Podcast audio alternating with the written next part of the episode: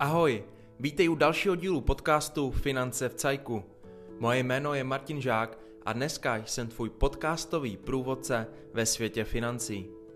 V tomto pořadu se dozvíš v krátkých epizodách vše o finanční gramotnosti, plánování, aktuálním dění, investování, zajištění a o úvěrech.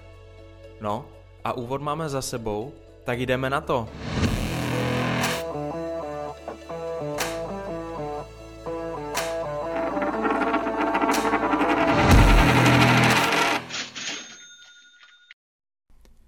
Dneska mám před sebou World Wealth Report z tohoto roku od firmy Capgemini, ve které jsou skvělé informace, jako například graf, o kterém se budeme dneska bavit. Téma je, kde mají nejbohatší lidi na světě uložené peníze. Graf plyne z výzkumu, ve kterém zjišťují každý rok, kde mají uložené peníze boháči. A to konkrétně lidi, kteří mají na účtu volné prostředky v hodnotě od jednoho milionu dolarů.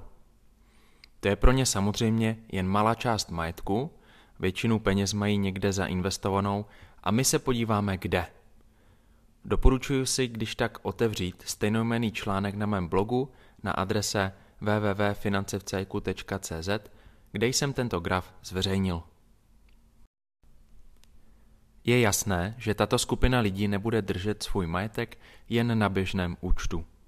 Budou mít vše hezky diverzifikované, čili peníze jsou rozloženy do různých aktiv.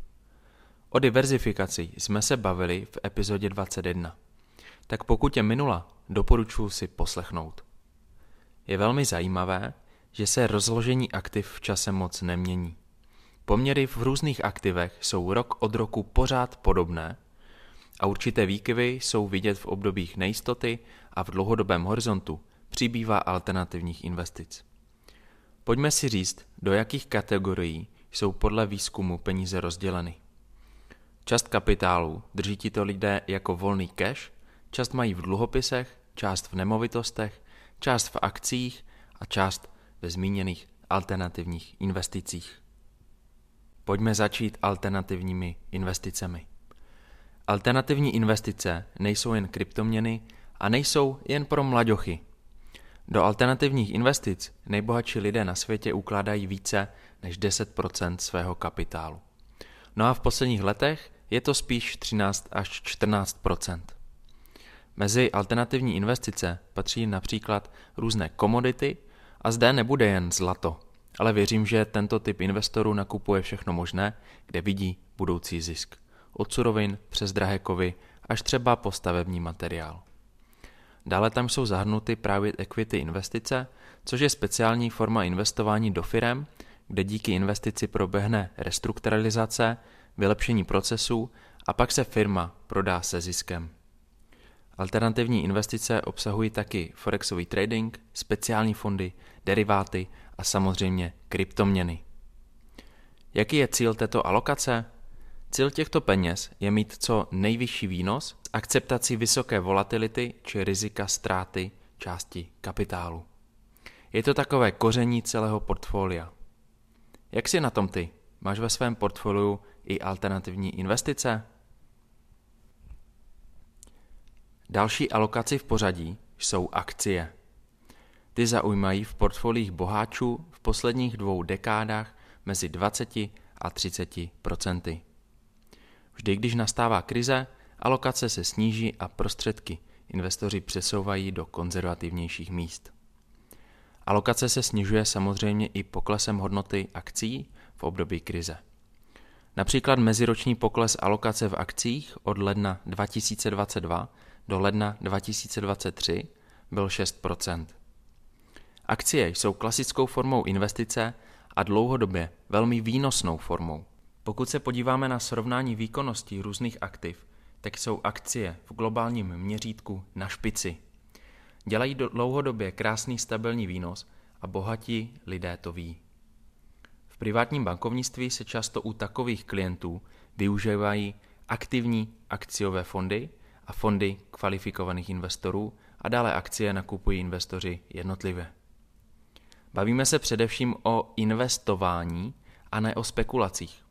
V takovém případě jde o promyšlenou a diverzifikovanou strategii a alokace v akcích nám může nést dlouhodobě kolem 10% ročně. Pokud investor nakupuje jednotlivé akcie a má k tomu dobré know-how, dlouhodobý výnos může být i vyšší. Předpokládám, že pokud investuješ, tak akcie ve tvém portfoliu nechybí. Co tu máme dál? Nemovitosti. Dlouhodobě drží boháči v nemovitostech 15% svého kapitálu. Vyšší alokace lze sledovat v období před nemovitostní krizi v roce 2008. Například v roce 2006 měli v nemovitostech boháči průměrně 24% svého kapitálu, což jednoduše ukazuje, že tito lidé moc dobře věděli, jaká příležitost to tehdy byla a určitě část z nich i včas z tohoto sektoru vystoupila ještě před krizí. Ono je to tak se všemi alokacemi. Nejvyšší zisk má ten, kdo ve správný čas nakoupí za levno a ve správný čas prodá za draho. Krásný výnos bude mít i ten, kdo bude své investice držet dlouhodobě a nebude na ně sahat. No a ten, kdo si s investicemi bude pohrávat, ale ve špatný čas, tak prodělá. Snad nejsi ten třetí typ a pokud ano, tak můžeš využít služeb kvalitních poradců či řízených portfolií. U nemovitostí je krásné to, že budou vždy třeba. A investorům se zároveň líbí to, že je to něco fyzického, na co si mohou sáhnout. Je třeba mít ale na paměti i vysoké náklady spojené s investováním do nemovitostí, počínaje náklady při koupi či prodeji, jako jsou právní služby, provize realitním kancelářím, čas, úroky při financování a tak dále. Při správě nemovitostí se musí započíst náklady na daně z pronájmu, období, kdy nemovitost není pronajatá, pojištění, opravy, údržba a tak dále. U tohoto typu investování je tedy důležité vše propočítat, aby byl výnos vyšší než třeba u nějakého realitního fondu, který je bez starostí. Určitě víš, že v životě jsou kontakty velmi důležité a úspěšní lidé mají často hodně kontaktů. Dostanou se tak tedy jednodušeji k zajímavým příležitostem k investování, od například vydražených bytů po zajímavé výkupy nebo až k nějakým nemovitostním projektům a tak dále. Předposlední alokace v dluhopisech. Obecně a dlouhodobě se dluhopisy považují za konzervativní investici. Ale to platí v případě, kdy se bavíme především o státních dluhopisech. Korporátní dluhopisy mohou být mnohem rizikovější a nesou tedy i trochu vyšší výnos. Nebo by alespoň měli. V období krize lze sledovat tok peněz do dluhopisů, aby se překlenulo náročné období a zároveň často v období krize nesou takové dluhopisy zajímavé výnosy díky návaznosti na úrokové sazby. V období krize často totiž v rámci monetární politiky dochází ke zvyšování úrokových sazeb. Nové emise dluhopisů by tedy měly nabízet vyšší zhodnocení než třeba depozitní nástroje, které jsou v podstatě bezrizikové. Dochází tak tedy k vyšším budoucím výnosům u nových dluhopisů a starší dluhopisy tedy ztracejí na ceně, protože mají nízký výnos. Je možné tedy tyto starší dluhopisy s nízkým výnosem nakoupit levněji a vydělat pak na budoucích výnosech, až zase začnou sazby klesat, jelikož bude i po těchto dluhopisech poptávka. Nebo stačí vydržet do splatnosti. No a o tomto tématu jsme se bavili podrobně v epizodě číslo 17 s názvem Investiční příležitost dekády, státní dluhopisy plus klesání sazeb ČNB. Když tak na to mrkni. Díky předem známým nominálním cenám dluhopisů, tržních cen či kuponových sazeb se dají tyto investice počítat a plánovat. Lidé, kteří se této problematice nechtějí věnovat, můžou využít dluhopisové fondy či poradenství. V dluhopisech mají boháči kolem 15 až 18% svého kapitálu a v obdobích, kdy se v ekonomice něco děje, tak alokace narůstá. Například v roce 2002 po dotcom krizi měli boháči v dluhopisech 30% svých prostředků a v roce 2008 29% Poslední alokací je volný cash. respektive klasické depozitní produkty, ve kterých mají boháči kolem 25%. Jsou to peníze, které jsou buď likvidní, nebo investor ví, že hodnota nebude kolísat a ví, kdy může peníze uvolnit a na něco je použít. Množství peněžních prostředků se stejně jako u ostatních alokací liší dle doby a my v grafu můžeme vidět, že v období, kdy je problém, tak se zásoby keše navyšují a v období, kdy se investicím daří, tak je peněžní zásoba menší. Proč tomu tak je?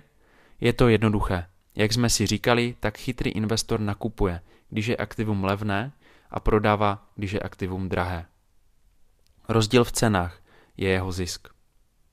Když je krize, tak chtějí mít investoři vyšší finanční rezervu, aby mohli ve správný moment zainvestovat a zároveň se jim peněžní zásoba navyšuje, protože před krizí prodávají zhodnocené investice. Například v roce 2006 měli bohatší jen 14% keše, protože zbytek peněz pracoval v jiných alokacích. S příchodem krize v roce 2008 se poměry změnily a v keši měli 21%. Jak to vypadá dnes? Dnes mají boháči v keši 34% svých prostředků, což je obrovské množství peněz a běžný pasivní investor by to možná nerozdýchal. Nicméně boháči ví, proč v dnešní době drží cash. Za prvé, je u bezrizikových vkladů hezké dočasné zhodnocení, například v České republice kolem 6%, takže není špatné držet prostředky v této formě. Za druhé, investoři vybrali zisky. A za třetí, investoři se připravují na investiční příležitosti dnešní doby. Kolik máš volných prostředků ty? Když si to celé zhrneme, můžeme vidět, že se tyto portfolia trochu liší od klasického konceptu 60 na 40. Čili známe pravidlo portfolia, kde mají investoři 60% v akcích a 40% v dluhopisech. Akcie mají zajišťovat hezký výnos a dluhopisy mají krýt případné výkyvy akcí. Alokací zde máme mnohem více a klasických akcí mají bohatší nakoupeno cca polovinu oproti tomuto pravidlu. Je to i tím, že mají tito investoři úplně jiné možnosti oproti běžnému retailovému investorovi. Mají otevřené dveře do různých speciálních fondů, od FKI, private equity a tak dále, až po nemovitostní projekty, které díky jejich objemu kapitálu a kontaktům dokáží přeměnit v zajímavější výnos. Co si myslím, že si každý z nás může z tohoto grafu vzít, jsou tyto věci. Za prvé, pokud tě investice baví a rozumíš jim, ve správný čas měň alokace.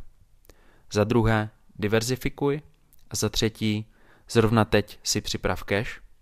Nenech si ho na účtu, ale využij repo nebo spořící účet. A číhej na investiční příležitosti. Ještě bych rád zmínil, že i malý investor ve srovnání s těmito boháči může mít portfolio podobně složeno. Stačí mít jen oči na šťopkách a využívat vhodné investiční příležitosti. Nemusíš kupovat činžák, můžeš se věnovat třeba investování do garáží, malých bytů nebo chat, kde teď vyklesaly ceny.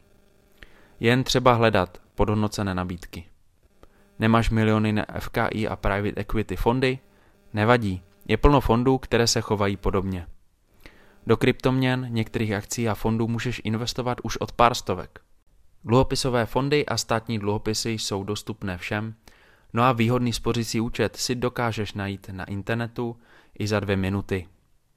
Je to jen o tom začít a pokud chceš s investováním pomoct, neváhej se mi ozvat. Za mě je to dneska všechno, přeji ti, ať se ti v investování daří a příště se uslyšíme u epizody s názvem Ryb stavební spoření a změny penzíka. Ještě chci na závěr zmínit, že obsah této epizody není investičním doporučením, ale odborný obsah. Děkuji za pozornost a těším se na vás v příští epizodě www.financevcajku.cz